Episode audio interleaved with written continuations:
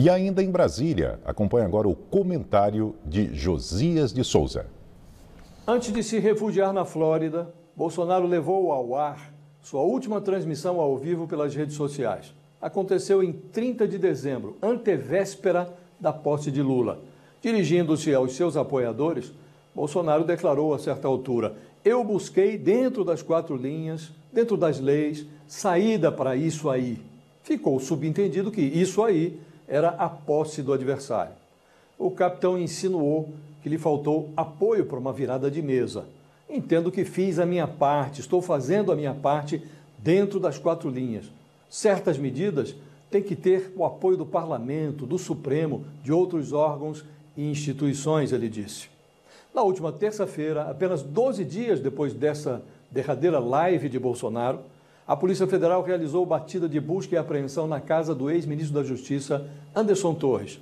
Os agentes varejaram o imóvel por ordem do ministro do Supremo Tribunal Federal, Alexandre Moraes. De repente, retiraram do armário do ex-auxiliar de Bolsonaro algo muito parecido com o esboço de um golpe. A minuta de um decreto presidencial para instaurar estado de defesa no Tribunal Superior Eleitoral. O objetivo da providência, de acordo com o texto do decreto, seria reverter o resultado da eleição presidencial vencida por Lula.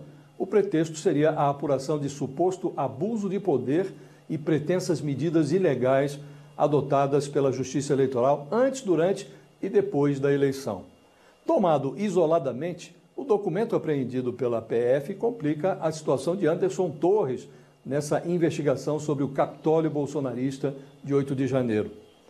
Combinada com a live do final de ano, a minuta de decreto aproxima de Bolsonaro o quebra-quebra realizado no Congresso, no Planalto e no Supremo. O estado de defesa está previsto na Constituição. Serve para preservar ou restabelecer em locais restritos e determinados a ordem pública ou a paz social ameaçadas por grave e iminente instabilidade institucional ou atingidas por calamidades de grandes proporções na natureza não há menção ao TSE.